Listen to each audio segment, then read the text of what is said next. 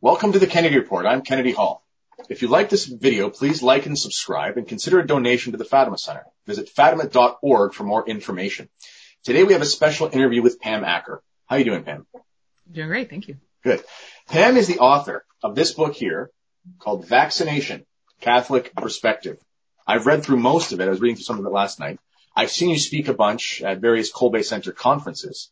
Primarily your work has been in evolutionary creation stuff you forayed into vaccination. So before we continue and get into the meat and potatoes of vaccinations per se, how did you go from someone who was working in science labs and things to finding yourself not only advocating for traditional creation, which is controversial enough, but then going to somebody who actually advocates for, let's say, the truth about vaccines? Well, there was a, a, pivotal sort of moment where that all started. Probably about eight years ago, I met Hugh Owen, who is the founder of the Kolbe Center. So I was living in Virginia at the time, and a colleague of mine said, "Hey, you know, there's this conference on creation and evolution. You should come," because I was teaching science to some sophomores at an all-boys school at the time. And his parish hosted Hugh, and I, I went and heard Hugh speak. And I actually I missed his first talk because I was like, I don't I don't need all that theology stuff. Like I'm just going to go and hear the scientists speak. And so I went the next day and he spoke so clearly and so plainly and he identified some of the things I had already sort of intuitively understood as a person with an interest in biochemistry that you know, some things just don't add up when you talk about life coming from non-life, and especially if you talk about it coming about randomly. So he was saying all kinds of things that I had never heard before, but but fit in with what I had already kind of come to realize, you know, was maybe questionable about evolution theory from a biological perspective. But then I heard Hugh speak, and when he spoke about what you have to believe about God, if you believe that he created through death and destruction and mutations and, you know, millions of years and the humans just sort of show up at the 59th minute of the 11th hour and we're really not that important in the cosmic scheme of things, that it gives you a completely different conception of God than if you believe he created the world the way he said he did. And so I left that talk very angry, but um, very convinced that I had to reevaluate kind of everything that I had learned.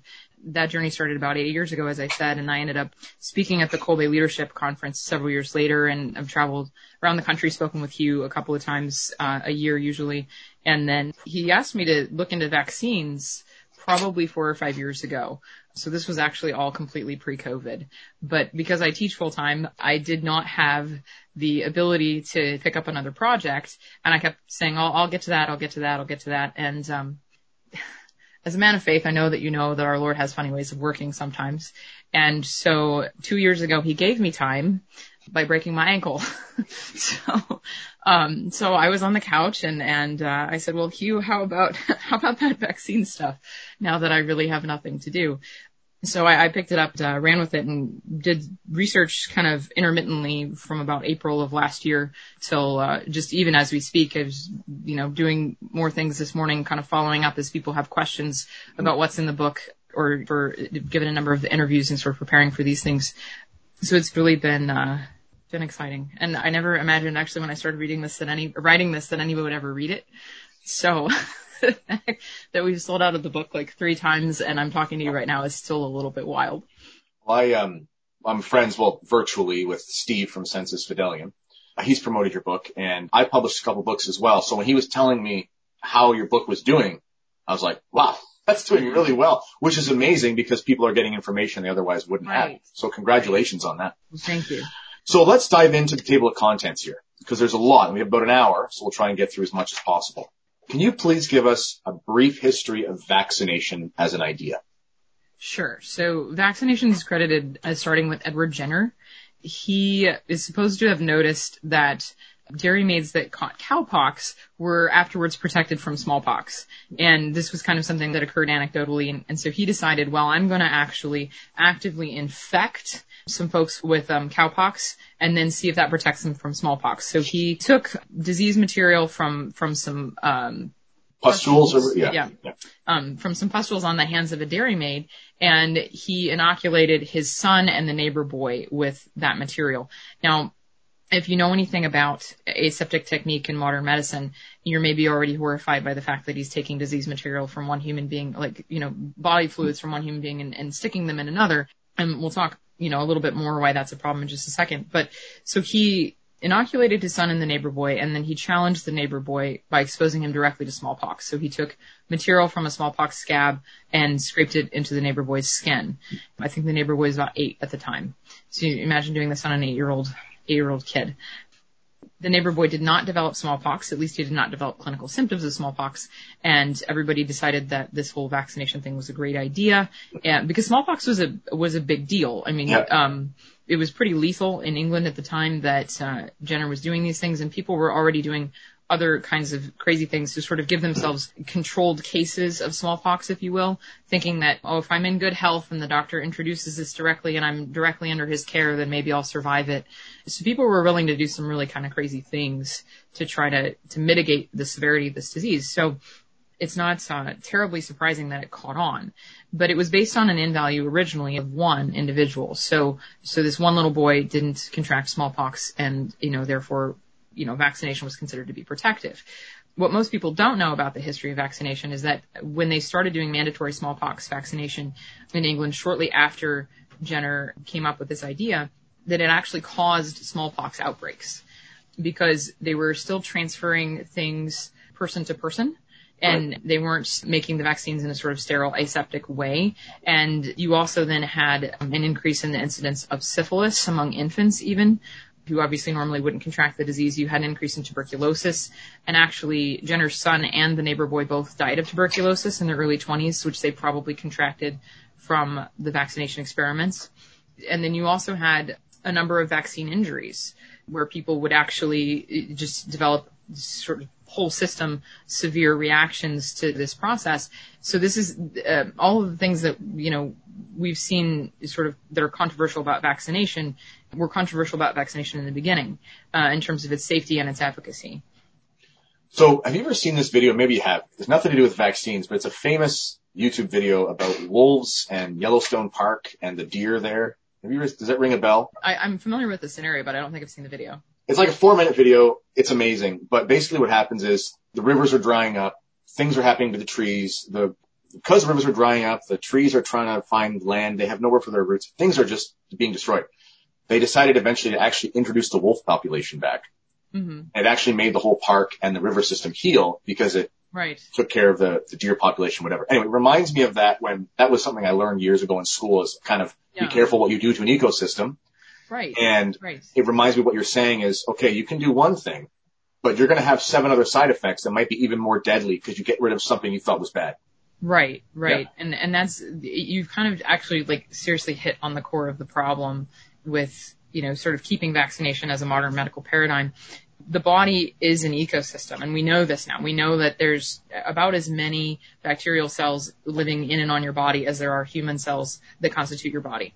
Wow. Um, yeah, it's pretty wild. And that forms a, like a whole ecosystem. And we know now so much more about how if your body's microbiome, so that the collection of all these microbes is out of whack, that can cause all kinds of problems. Everything from irritable bowel syndrome to even, you know, potentially things like depression and anxiety because the whole system is just kind of thrown off. And so when you're talking about modulating the immune system, the immune system is what is in charge of keeping this microbiome kind of all in check. And the microbiome gives the immune system feedback. And so if it gets out of whack, you actually sort of create this positive feedback loop where the microbiome is kind of giving messages to the immune system to not regulate it properly. So then it's not regulated properly and it gets more out of whack and it just kind of feeds back on itself in that way. so there's a really powerful relationship between the body ecology and the immune system. And if you're going to take the immune system and expose it to diseases in a very unnatural way, because the, the modern vaccine schedule is extremely unnatural. You might get six or seven or eight or nine diseases in one doctor's visit. You know, if you get the MMR and the Varivax and the, and the DTaP and the oral polio, and that's eight right there then that could be given to a child all at the same time. But your body's not designed to fight eight extremely different diseases all at one time. And that sort of creates this maelstrom on your immune system. And, and we don't know what all the downstream effects of that are. And we do know there's, there's quite a bit of evidence to suggest that actually having natural infections is protective against potential health problems later in life, even things like cancer. But we're not really entirely sure of how the problems that we're causing by activating your immune system in these very unnatural ways that then later, you know, how is that going to affect your microbiome? How is that going to affect your mental health? How is that going to affect are the streams going to dry up and the trees stop growing? You know? Yeah. And that's, um, for people who are skeptical about vaccines, but still think there's a place for it. Often they'll do the delayed vaccination. Yes. Because they're, they kind of, and I have four little kids and we've changed our opinion greatly. We never thought about this, but in the mm-hmm. last couple of kids, I'm thinking, how many, like how many shots are you doing right now? I mean, the, right, the kid's right. like this big, you know, right. so it made me really think, and that's one of the reasons why I found a lot of the stuff you've done and whatever, and it's been very helpful. But it is scary. I mean, you know, especially with, um, that whole thing that's going around right now, that respiratory thing. Obviously there's a vaccine to deal with that and people get touchy about it. Okay. I get it, but it's really made a lot of people think about the safety of it. And we're seeing a lot of injuries come out. And it is interesting because up until now, anyone who was skeptical at all was called, you know, like an anti-vaxxer or whatever. Right. Right. So um, sort of labeled as a medical heretic and, oh yeah. And, you know, you're basing your information off of anecdotes. Well, anecdotes, you know, aren't the same as research studies, but that doesn't mean that the effects you're seeing aren't real. The same thing in law. People will say, well, that, that evidence is like circumstantial. And then when you actually talk to criminal lawyers, most cases right. are actually kind of circumstantial. Right. You very rarely actually find a smoking gun, but you find a picture of the guy with the smoking gun. You know, like it's, right. it's, right. it's, it's the best you can do. Mm-hmm. Good. So you also write in your book that not all vaccinations are created equal. What's that about? so that was uh, my attempts to explain the the wide variety of vaccines that are available and how that kind of affects decisions to vaccinate, possible side effects, health outcomes, things like that. So there's there's basically three types of vaccines prior to the respiratory illness that's currently circulating around. Um, now there's a couple more, but uh, the three historical types of vaccines uh, were live attenuated, which means you have an actual disease that can continue to replicate in your body, but you've weakened it so that it, it's not as pathogenic anymore. It's not going to actually cause disease in the body. Either it, it can't produce a toxin or it just can't replicate fast enough to give you disease, something like that. Um, and then you have killed or inactivated vaccines. These are completely inactive particles that then are injected into the body, but they're whole viruses instead of just a part of the virus. And so then you have the third category, which is the subunit vaccines, where you just take a piece of the virus and you inject that into the body. And it's sort of like, I kind of think of it as when you show the dog a guy's sock and you tell him to go track down the guy. You know, so you're giving your immune system the scent of the virus, if you will, um, so that next time it can recognize it a little bit better. But now we also have mRNA vaccines and viral vector vaccines. And so I don't want to go too much into current events unless you want me to. No, we'll but, stay away from um, that for now. We'll just, yeah, but, uh, but yeah, people, I, I think it's important that people understand that these technologies have been in development for a long time, but there have not been any FDA approved candidate vaccines that use either one of these technologies other than one viral vector vaccine. I believe it's for Ebola. Um, it's either Ebola or Zika. So, so this has been, you know, it, it, people sort of throw this out as like a comforting thing that like, oh, we've been researching this stuff for a long time. But the inverse of that is we've been researching it for a long time and it hasn't worked yet. Right. Um, so, so people just, I think kind of need to be aware of that. Well, and they've been researching a lot of things for a long time. It doesn't mean right. it's good. There's right. a lot of things you wouldn't want to deal with. So that brings me to a, a perfect segue from what you're saying, basically the idea behind vaccination is give the person a little bit of sickness or a version of the sickness, and then their body gets good at fighting it so they can learn how to fight it without getting ill to the point where they die. Okay, makes sense, generally speaking. Mm-hmm. But, but you say that vaccination and immunity are not equivalent. So what's that about?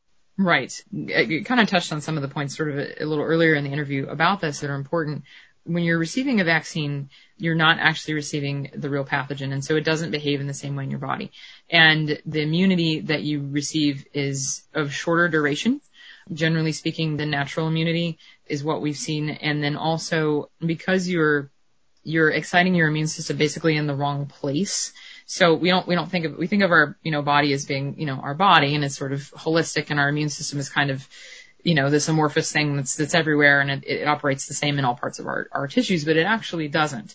And so if you are exposed to a pathogen that you normally would encounter through an oral route, but instead I inject you in your arm, you have activated a different component of your immune system and you've activated it in a different way. And so the response that you're going to get is actually not going to be the same as if you were exposed to the, the wild type virus. And so this is another thing I, I don't think people consider frequently is most of the stuff that you contract, you're contracting through an oral or respiratory route. Most is, you know, unless you get the nasal flu vaccine, which one year it was only 3% effective. Um, so I don't recommend that one. Oh my. Um, yeah, they pulled it for a couple years. The FDA pulled the approval for a couple years, but then they gave it back. I'm not really sure why. But, uh, so, so, you know, unless you're taking an, an oral and, oh, and the oral polio vaccine, which is no longer available in the U.S., actually can give you polio. So there, there's some problem with doing, uh, oral delivery of vaccines. And this is kind of what got me interested in vaccination to begin with. I was actually, when I was in high school, there was a, a, program at the Danforth Center to try to develop edible vaccines so that you could eat a banana and be vaccinated for smallpox instead of, you know, having to get stuck with a needle. And I didn't like needles, so this sounded like a great idea. But, uh, it turns out that there's a couple, there were two problems with that. And, and one was, um, they couldn't standardize the dosage so that when you, mm. when you're genetically modifying an organism, you can't really standardize how much protein it's going to produce. And so that's another problem with mRNA vaccines is, you know, we're sticking this genetic information into you and we don't really know actually how many of your cells are going to pick it up and how much protein they're going to produce when they do pick it up and how quickly it's going to degrade and all those sorts of things. So that was a problem with those vaccines. But then also there's a problem with oral administration of vaccines in some cases because it doesn't give you an antibody titer that you would expect in terms of checking for, you know, the validity of the immunity. And so people kind of abandon it because they say, well, it's, it's not actually working but that could segue us into another part of the book where I talk about how antibodies maybe aren't the best measure of. Sure. Yeah. What's yeah, either. Tell us about so, that. Right. So this also kind of touches on the history of vaccination. People I don't think realize that the antibody hypothesis is 150 years old and it's never actually been experimentally verified. Oh wow. Um, so we know that antibodies are a part of your immune system and obviously they're an important part and they're extremely powerful because they actually also mediate, you know, autoimmune disease and in some cases some aspects of allergy. So they can be really, really bad if they get out of control. But antibodies are only one molecule in your immune system. You know, there's also cytokines, there's interleukins, there's T cells that also produce, have all the different kinds of functions, natural killer cells. I mean, I could go on and on and on, but your audience's eyes would glaze over. Well, T cells, T cells yeah. have been coming up a lot recently with respiratory illness. People are talking yes. about T cells because it's all about antibodies, and they say, no, what about T cells? So yeah, yes. that's what you're saying. So, right. So the, the focus in vaccination is on eliciting an antibody response. So you've literally kind of taken this whole network of things. It's precisely balanced and intercoordinated. And you can use the ecology analogy here too. You know, like you plucked the wolves out of Yellowstone and that kind of affected the whole network. Well, if you pluck the antibodies out of the immune system or over, you know, sort of, this is sort of the reverse, you're over activating the antibodies in the immune system that affects the whole network of things and how everything kind of is balanced out and, and goes about you know, the, how the immune system goes about doing its job. But the hypothesis was originally based on some studies that were done with diphtheria and tetanus. And diphtheria and tetanus are both caused by pathogens that produce toxins. And when you have a pathogen that produces a toxin and you have an antibody that binds that toxin, you end up neutralizing the toxin so that you don't get the negative effects of the disease so much. And when you're doing your experiments with toxin producing bacteria, you're going to sort of de facto see that, well, antibodies are really, really, really important because antibodies are really important when you have a toxin producing bacteria. Antibodies are maybe not the most important thing for some of these other diseases that we're vaccinating for. Yeah. It's um, funny. It's funny. It sounds like comic book stuff. Like you grow up watching or reading, like you know, the, the doctor is making the potion or whatever, and it's like, oh, it's going to give him antibodies. Everybody thinks antibodies will cure everything. So that's right. Yeah. yeah. And that's, that's actually, they won't cure everything. And in, in fact, another thing that people don't realize about antibodies is that most autoimmune diseases, and so, so when you, you think about autoimmune disease, most people don't have a super great familiarity with that either because they'll, they're familiar with diabetes, they're familiar with MS, they're familiar with lupus, they're familiar with rheumatoid arthritis, they're familiar with Graves' disease, you know, maybe as individual things. And we think of all these things as very different because if I'm diabetic, you know, I have to pay very close attention to my blood sugar um, or I could die, you know, and it affects my pancreas. If I, if I have MS, it's the neurological problem is affecting the myelin on my nerves and I have a host of other symptoms. Sugar doesn't bother me, you know. So people think of those as very different diseases. They're actually not. Right. Um, they're very similar diseases, and they're very similar diseases because the pathology is mediated in the same way. It's your own body failing to recognize itself and actually producing an immune response to self. And guess what mediates that immune response? It's the antibodies. Okay. Most, most, uh, if not, I'm not going to say all because I, I haven't looked at every single autoimmune disease, but most, if not all, autoimmune diseases are mediated by antibodies and they're mediated by antibodies against your own tissues. So is it fair to say there might be a link between autoimmune disease and the proliferance of vaccination? I, I'm convinced there is a link. Because that's, that's something that, you know, I'm 32, okay? So I, I, uh-huh. autoimmune disease is not something I really heard about as a kid. And I've looked at how much more vaccination has been happening in the last 40 years or so. Mm-hmm. And it's scary. I mean, it's a yeah. common thing. And I, I've, I've taught thing. for years in high school and you would hear about kids coming with autoimmune, autoimmune, autoimmune. I'm thinking, where did all this come from? But right. Well, it's go. it's not it's not entirely you know new. I right. have a, a, a, long family history of vaccination or not vaccination, autoimmune disease. Right. I have a long family history of autoimmune disease. We did vaccinate too, but yeah. Um, my parents did, but um, my uh, mother's aunt passed away from MS. Okay. Um, when my mother was a kid. So this would have been in the, the 60s or 70s. So MS was not unheard of back then. And so, and uh, two of her sisters also have autoimmune conditions. Several of my siblings have autoimmune conditions. So this is, this runs very strongly in my family. So this is a, a, another thing that just kind of providentially I happened to have been interested in mm. that sort of dovetailed here with vaccination. You know, I had the perspective of already kind of understanding how this worked at a mechanistic level, you know, sort of better than your average, you know, Joe on the street. And when I started reading the things about the way that vaccination was working and people started making the connection between autoimmunity and vaccines, it, it made perfect sense to me from a, a, mechanistic perspective how that could work out. So it sounds to me, we've talked about ecology a little bit, and it made me think with this vaccination paradigm, there's a problem, and they're thinking, well, we can manipulate the body in some way in order to get rid of this problem. And then we use already the analogy of the wolves. But it made me think uh, with the whole plastic straw thing and the metal straw thing, there's a point to this. I was in a grocery store and I'm, I'm not an environmentalist. I think conservation is, is fine, but anyway, I'm in a store and there's this package of uh, metal straws and it's three straws in a plastic package. And I remember thinking like, so I go to the drive through and I'm sitting in my car and I get the paper straw that falls apart in your mouth. And at the store I can buy the metal one. And I'm thinking, what did you do with all the plastic straws that you already had? Because there was probably millions of them. Uh-huh. And you know that you have to make the metal straws in a factory that uses fossil fuels and then you have to ship them in the, like I'm just thinking they want to save the environment, but they end up harming it more because they can't just realize perhaps we should just go back to the basics, just use a cup. you don't have to use the straw at all. So with the vaccinations, okay, fine. There's legitimate reasons why I understand people arrive at these conclusions, but maybe instead of adding 60 things to a body, why don't you just sort of make the body itself healthier because you're taking risks either way. And that made me think as I'm reading your book, I had seen you, did you do the talk or did Hugh Owen do the talk on um, the Darwinian effect on medicine of Darwinian evolution? So Hugh did the article and I did the talk. Okay. Yeah. And that, and you went over a lot of stuff, which I'll give you a chance to get in here, but basically there is a difference if we look at the world between a creation providence framework or an evolutionary framework. That actually has something to do with the vaccination debate. Can you speak to that? Sure.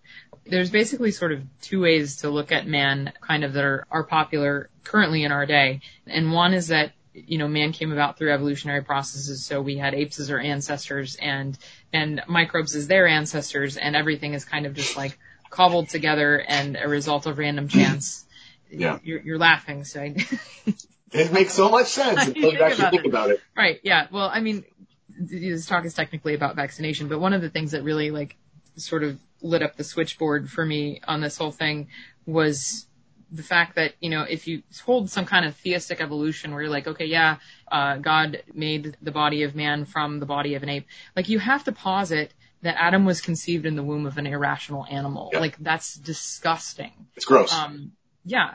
So just anybody with sort of a natural level of piety is gonna is sort of be like, wait, like that sounds wrong. Um, so you're right. I mean, it just it, it, the, the whole paradigm doesn't really make a lot of sense, and especially when I end up talking to evolutionary biologists, you know, my professors, uh, colleagues, things like that. They want to be able to eradicate purposiveness because you know you have to if you have this you know, sort of random mechanism of mutation that's giving rise to everything and all the variety and everything that exists.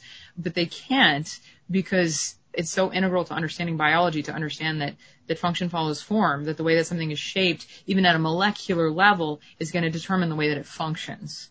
And so for years I thought and argued that it makes much more sense to sort of think that, that things are shaped the same and, and DNA codes for the same sort of things because in order for you to survive in a world that has oxygen in it, you need to be able to deal with oxygen, which is a, you know, potentially highly reactive species.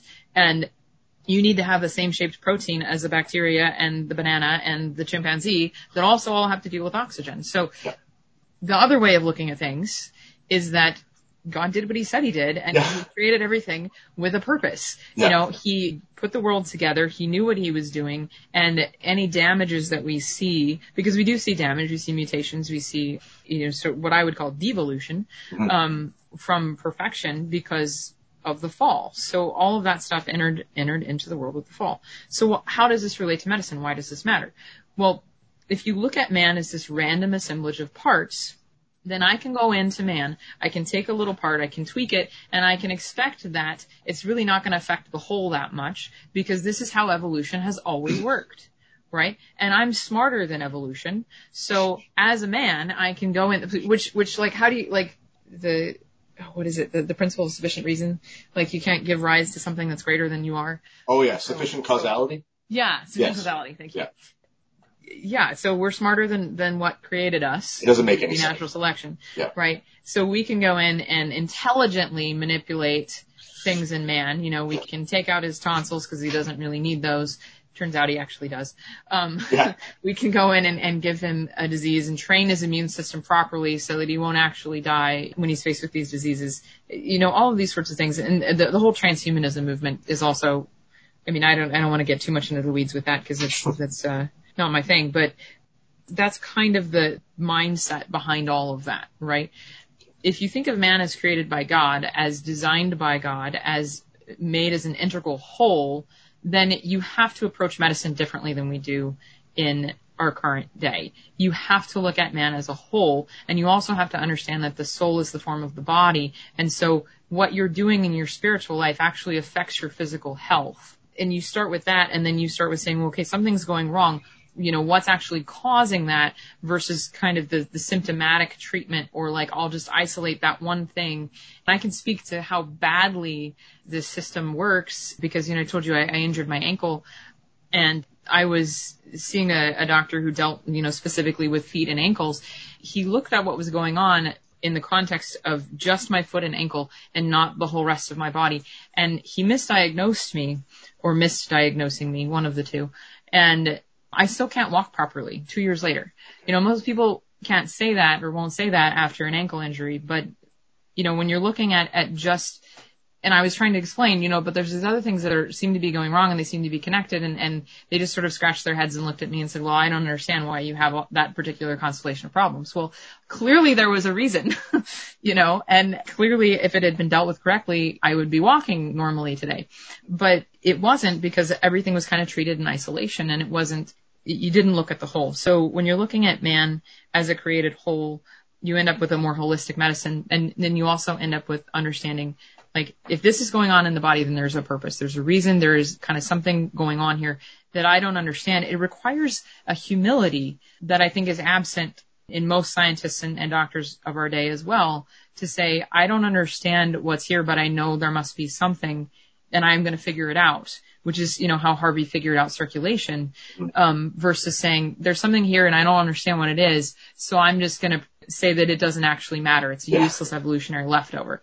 You know, which is how we ended up having tens of thousands of excess tonsillectomies per year. Oh, I think it was actually maybe hundreds of thousands of excess tonsillectomies per year that weren't really necessary that led to, you know, thousands of deaths and many, many injuries as well that were just completely unnecessary because we, we looked at the body, we said, there's a thing that I don't understand the function of, I'm just going to take it out and call it good and move on.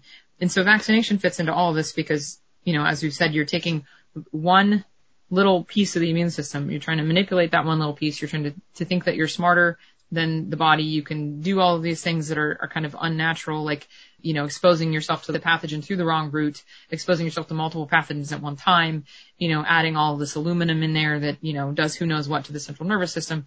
And it's just kind of piecemeal with all, all of this other bad medicine that's based in evolution. You know, you, you think even somebody who works with like mecha- basic cars, they'll know that they can't just take a saw and just pull a piece out of the engine. It's going to work fine. You know, I mean, you can you can ride a little bit with something being broken, but eventually the whole thing will break. It sounds like a similar thing happens with the Right. human body. Right. Um, Yeah. So that leads me to you have a part in your book about trading one disease for another. And I was reading last night, I was reading, the, we touched on autoimmunity, but I was reading the part on allergies. And I found that really fascinating, especially with, you know, all, I mean, everyone has a peanut allergy nowadays. Everybody has an allergy, you know, anaphylactic something. So what's the link mm-hmm. between that and vaccinations? so there's a much stronger similarity between the immunity that you get, I shouldn't say the immunity that you get, the reaction that you get from a vaccine and the, the mediation of an allergy than there is between natural immunity and the reaction you get from a vaccine. When you're exposed, so this, this goes back to the, the different types of vaccines, right? So when you're exposed to a subunit vaccine, that's kind of the, the least effective. It's going to, to produce the least robust immune response. So what scientists have done is they've included things in these vaccines called adjuvants, which is based on the, a Latin word meaning helper. They're things that can cause you to have a more robust immune response. Well, these adjuvants are extremely powerful and they're also potentially neurotoxic because they all contain aluminum but they cause a much, much, much more robust immune response. Now, they're non-specific, so I can use the same adjuvant in a vaccine for the current respiratory illness as I use in a vaccine for, you know, HPV, as I use in a vaccine for I, I don't remember all which ones are subunit vaccines off the top of my head, but as I use in any other subunit vaccine for any other disease, it doesn't it doesn't matter what disease I can use the same adjuvants. So it doesn't matter what foreign particle is in your body at the moment that you're vaccinated, you can actually produce an immune response to it. And we have, you know, I referenced the microbiome earlier. You know, we've had, I mean, due to just the, the massive consumption of processed foods due to massive overuse of antibiotics, due to things like, you know, DDT, which is no longer legal, but, you know, your microbiome was actually affected by your mother and hers was affected by her mother and hers was affected by her mother. So this, this damage to our, our microbiome and to our gut goes back, you know, generations at this point. And so many people have gut problems. If you have what's called leaky gut, whatever you're eating, some of it can actually pass through the walls of your intestine and get, gets into your bloodstream whole and intact. And that gets identified by your immune system as that's not me that is something foreign. Your immune system is designed to attack whatever is not you, whatever is foreign. And so if, if there's something in some of these vaccines, like the polyethylene glycol, which is in the current vaccines that are being pushed on us, um, it's highly allergenic. So you can actually develop a life-threatening allergic reaction to the vaccine itself because it contains this highly allergenic component. And mRNA actually is, works by itself kind of like an adjuvant, it stimulates this really over overactive immune response because your body recognizes that if mRNA is floating around, that probably means I have a virus and that's really bad. So you, now you're reacting to the polyethylene glycol as well. Now your body's been sensitized to that, so you've sort of mounted an, an immune response to it. And then, of course, the next time you're exposed, you're going to have a worse reaction. Well, now think about this with a food, right? If you get sensitized to some sort of food particle during vaccination and you're exposed to that food the next time and you're exposed to the food again, like your body over time gradually ramps up its immune response and you can end up with severely life-threatening allergies. It's funny when you talk to someone of an older generation and, you know, again, being a teacher, I mean, you know, you can't have peanut butter in the cafeteria or something like that. Right. That's fine. I mean, you don't want to kill anybody. If it's a real problem, it's a real problem. But Right. But then you when talk we were, to- when we were kids, that Wasn't a thing. that wasn't a problem. You Wasn't know, and I went to I went to you know big public schools, and that wasn't a problem. same, You know? yeah, me the same. It's, uh, it's remarkable. Wow. That's actually, that's, a, that's hard for parents of young children to hear. It is. Yeah. It is. And there's also just the problem of like it being delivered hypodermically because, you know, it's all getting injected directly into your bloodstream. Um, because, I mean, allergies were pretty much unknown prior to the invention of the hypodermic needle. They were just not, when was that? reported- not even hay fever. I'm sorry. When was that? Like what, around what time? Um, I think it was the 1850s-ish. Okay. A lot of this stuff is around, I mean, a lot of it really is, and actually this leads to another question. A lot of this stuff is around industrial revolution, when obviously you have people just flooding the cities and, um, obviously certain things have been good developments, but the poverty that was thrown on parts of Europe really was never seen before, especially in the cities. So diets went down, just hygiene was bad. I've heard from people that if you look at basically when they said they started to beat in their minds these diseases with vaccinations, in fact, it was a lot of other things were changing as well. So hygiene was changing, right. general medical care was getting better. What, what about that? Yeah, no, that's absolutely true and the the best way that that's been documented that I've come across is, is Dr. Suzanne Humphries' book Dissolving Illusions. In the first several chapters of her book, she lays out you know, just exactly what the conditions were, you know, prior to vaccination in terms of the poverty, the crowding, the unsanitary conditions, the inability to get good food, long working hours too. None of the labor laws had been passed yet, so people would be working 14 hour days in really dangerous conditions, really stressful conditions mines or factories or things like that. Um, there were no child labor laws. So you would have kids doing these things. There was also uh, a tremendous problem with something called puerperal fever or childbed fever. So women would die a lot more frequently during childbirth. And, you know, since, since we know that there's a difference between men and women, which could also potentially get this video banned from YouTube. Careful. Um, uh, the, um, the care that little children receive from a dad who's working 14, 16 hour days is going to be very different than the care that the children would receive if their mother was still alive. This one thing that I hadn't really seen sort of addressed until I read Dr. Humphries' book where she said, you know, the fact that so many women were dying during childbirth, but, you know, leaving other young children behind severely, you know, that increased the childhood mortality rate mm. because the kids just did not you know, in, in all of these other conditions, you know, no sanitation, not enough good food, you're going to end up with more child death because they just you weren't be able to be taken care of. You know, it it sounds a lot like what we're going through right now. When this whole thing started, this whole two weeks to slow the spread, we're in month ten. I'm living in the People's Republic of uh, Ontario right now. I think it's a better name for it. But yeah. you would think people were talking about cooties. I mean, like if it was this idea that if you just like touched a piece of it, you're all going to die. And right. when you tell me the story about how holistic the unhealth was of the people. Right. It wasn't just about a virus. It was about the fact that the people were already very weak. Right. And ironically today we have access to all of these cures and all of these cares and all this. I mean, you can get fresh blueberries in the middle of January if you want right. and all your vitamins you could ever want. But people are petrified as if they sort of touch this thing. Mm-hmm. They're all just going to drop dead. So all that considered, what are the ethics of, because people are talking about vaccines right now, obviously. Mm-hmm. But then there's a crowd who's talking about herd immunity. And the people that say that herd immunity is wrong, they say, oh, what do you want? Millions of people to drop dead in the street just so you don't have to get a vaccine? I mean, that's kind of the idea, right? Right. right. So what's the idea of herd immunity? What are the ethics of it? So herd immunity is basically the idea that once a sufficient number of individuals in the population have contracted the disease or have immunity to the disease, then, you know, say if you're sick and you walk into a room and you sneeze, and nine out of the 10 people in the room are already immune, the likelihood of you passing that disease on is fairly low.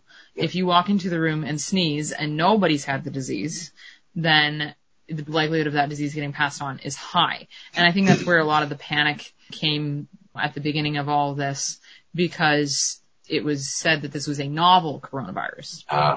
So since it was novel, it was brand new, there was sort of this assumption on everybody's part that, well, it's that room full of people. Nobody has any immune competence to this at all.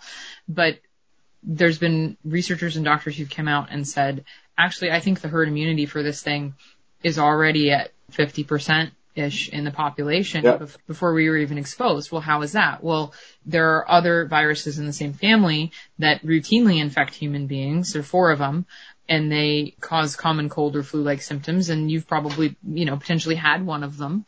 And if you've had one of them, then you might possibly have some cross-reactivity to the one that's currently in circulation because your immune system is actually, you know, smart enough to be able to do that. Hmm. And so some people want to argue that vaccination is good because you do get some cross-reactivity with vaccines as well. But you also have the problem sometimes of when you, you vaccinate for one thing, your immune system can actually it's called original antigenic sin, which is just kind of a, really wow. Yeah, yeah. The scientists aren't you know completely illiterate about uh, matters of faith, um, but you if you are exposed to to one particular strain, say of the flu, and the strain of the flu that you encounter the next year is sort of similar to that, but not similar enough that your immune system can actually mount an effective response to it. Your immune system will mount a memory response because that it's similar enough that it triggers it, but it's not similar enough that it can take it out. Okay. So you'll actually have worse flu than if you Oh. if ah. you hadn't had the original flu. So it's like if it's different enough, you'll mount a brand new re- immune response. If it's similar enough, you'll neutralize it. If it's kind of over here halfway between, you might, you know, start a memory response, but your memory response is going off this way and the bad guy's over here. you know? Yeah. Um, yeah, so you can improperly prime your immune system too with vaccines. And actually the flu vaccine is kind of a huge culprit for that. And there's some concern that the current virus may be kind of a culprit for that as well. Uh, that of course remains to be seen because, you know, there's not been a whole lot of safety testing done and they've been quietly destroying the placebo group by vaccinating them. So we don't really know what the long-term effects of this are going to be or how we're going to compare them. I guess they could compare them to us, right? Because we haven't been vaccinated. Yeah, there you go. oh man. Um, okay, this leads me to the last thing I want to talk about, and it's the most sensitive. So for anybody watching, if you have children around, leave the room. Vaccines and abortion. We're basically the idea is, generally speaking, and we're not going to. There's a whole robust teaching on the on the morality of this, and there are better people than me to talk about that. So look up. There's very good priests online that talk about it. I believe LifeSite is doing a conference or something, and they'll probably have a, a robust teaching on that from someone who knows what they're talking about. But Mm-hmm. nonetheless, the idea of the uh, relationship between abortion and vaccines is that 50 years ago, 60 years ago, there was one abortion that took place somewhere, and they've basically cultivated this sort of foundational something or other from it, and they've been using it ever since. But that's not the case, is it? No, that's not the case at all. So there's a number of things wrong with that narrative. One is that it was one abortion. It was not one abortion. Just for the rubella component of the MMR vaccine, which is one of the abortion tainted vaccines, there were 99 separate abortions. So Oh yeah, and that was to obtain the virus and then to obtain the cell line that the virus is then cultured in. So, you know, we really as Catholics should say one murder is sufficient. You know, one grave sin is sufficient to send you to hell. So one abortion is sufficient to make the vaccine unethical, but it wasn't just one abortion. It was, you know, close to a hundred and that's just for one vaccine. So there are multiple aborted fetal cell lines that are in use in vaccines and other therapeutic agents as well right now. I guess I shouldn't say other therapeutic because vaccines aren't used therapeutically generally. So other, other medical interventions that, uh, that are in use now. And the most recent one was developed in 2015. So this is not a problem that was confined to the 1960s and 1970s, and, and we made these cell lines and they're just immortal, they'll last forever, they, you know, we can just keep using them. These cell lines actually senesce, and one of the reasons that aborted fetal cells are used instead of adult cells is because they've got a longer lifespan than adult cells would have. So you develop a cell line and it's going to replicate more times if you develop it from a, a very young individual versus developing it from you or me that's you know one of the sort of intellectual justifications that's used. Obviously, it's still not moral, Right. um, and there are moral ways to get very young cells. You know, you can get them from umbilical cords, um, things like that. So it's not necessary to do this even for that reason, but that's one of the justifications that's offered for it. But even with that in place, the cell line will eventually senesce, will eventually get older, will eventually die. Well, in vaccine research, there's not like some standard recipe for developing a vaccine, and this is why we don't have vaccines to everything. And you know, thanks be to God, we don't have vaccines to everything because we would be a total mess. But you know, there's no standard recipe, so a lot of what ends up getting done is people will just kind of throw things at the wall and see what sticks. Well, if somebody else has developed a good vaccine in a specific cell line, that cell line is more likely to get used again for later vaccines, right? So somebody developed a vaccine in E PER.C6, and so that got used again for vaccines, or MRC5, or some of these other cell lines. So then as these cell lines get old, people who are still doing vaccine research are saying, oh, we need a cell line that's like that cell line, so we need an electively aborted baby of the same sex and roughly the same age. So in some cases, you know, when they're, they're collecting you know, aborted fetal tissue, they'll actually encourage the woman to stay pregnant a little longer so that the tissue can be ready for what they're wanting to do with it. Um, yeah, it's sick. Um, yeah, it's it's just sick. I mean, all of this stuff has been published on Children of God for Life for a really long time, and nobody's been, you know, nobody's been doing their homework. because you know there's been documents that have come out and said, well, you can still receive the vaccine as long as you protest, but you know where's where's the protest? It's um, Lord have mercy, because it, it it just makes me think of the Old Testament. You know, you commit a grave sin and your whole civilization falls apart. Right. How is this any different? I mean, Right. Well, you're, you're building a medical intervention on the back of grave sin. And the other thing people don't realize is that these were, it wasn't like this was some sort of, well, the woman was having the abortion anyway, and so we'll make some good come out of it. Like these researchers were actively encouraging women to abort their children. And they were complicit in pressuring that, especially to get the virus for the, the rubella. So it's like, oh, you've been exposed to rubella, ma'am. Well, um, your baby's likely to develop congenital rubella syndrome. You really should do an abortion, and we'd like to, you know, dissect the fetus to see if we can have uh, get this virus out of it. You know, and they didn't need to do that either, because you know how they got the, the virus for, so there's an ethical rubella vaccine that's manufactured in Japan. You know they got the virus for that? is it sweet potato? No, they swabbed some kid's nose who was sick. That's all they had to do.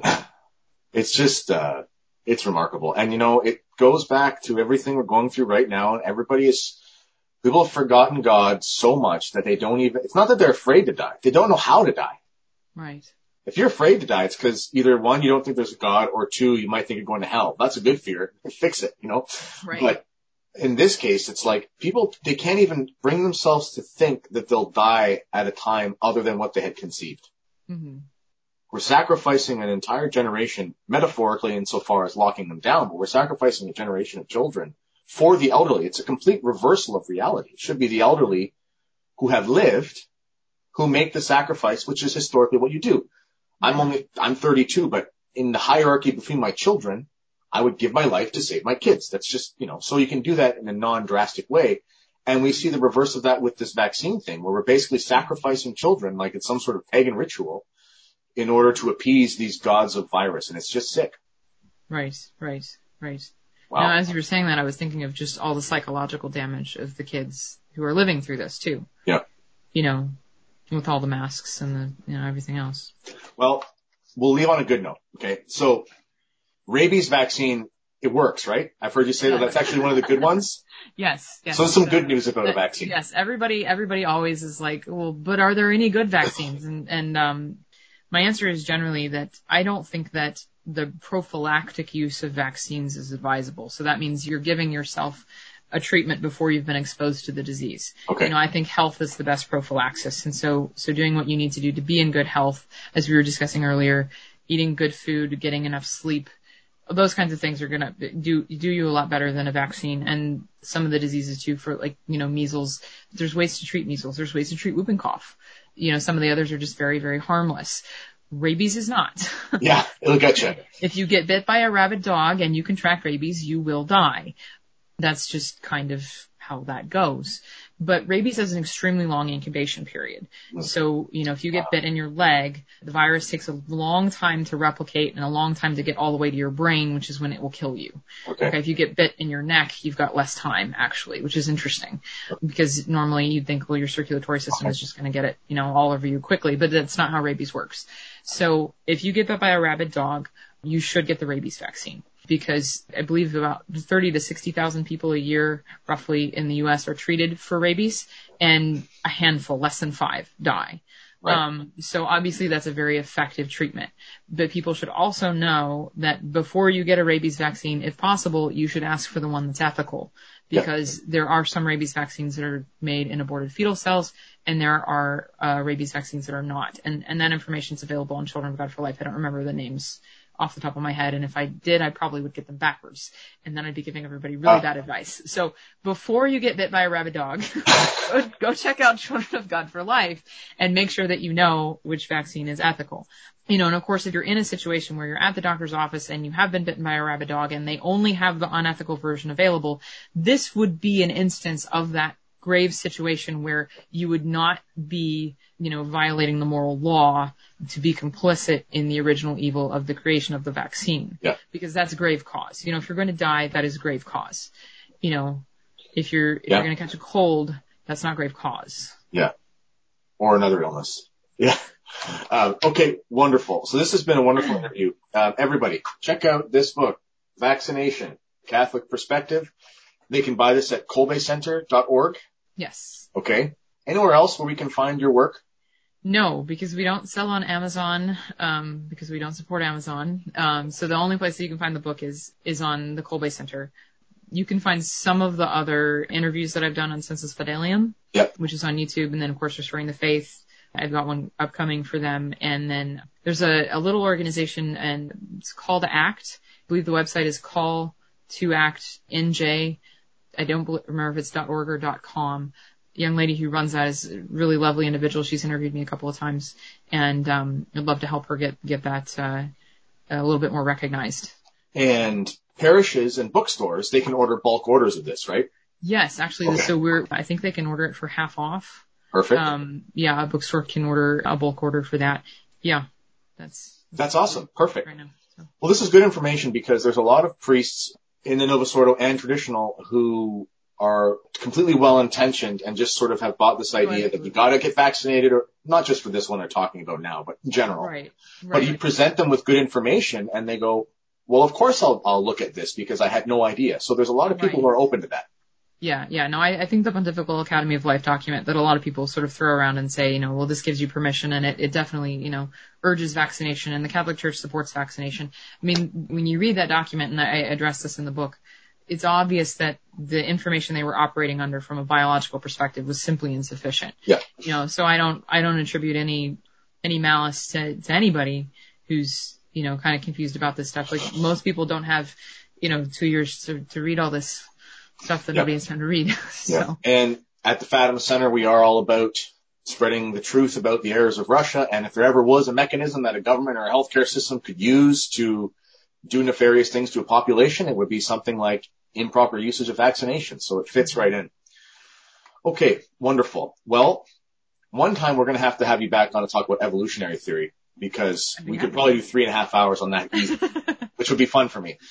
So thank you so much for coming. Again, everybody visit kolbecenter.org, uh, order this book for your parish, for your friends, family, wherever. Put it on the coffee shop if it's open. Please visit fatima.org and consider a donation and subscribe to our YouTube channel for more information on what's coming up and to get our notifications. Thank you so much, and it's been a pleasure. You're very welcome. Thank you.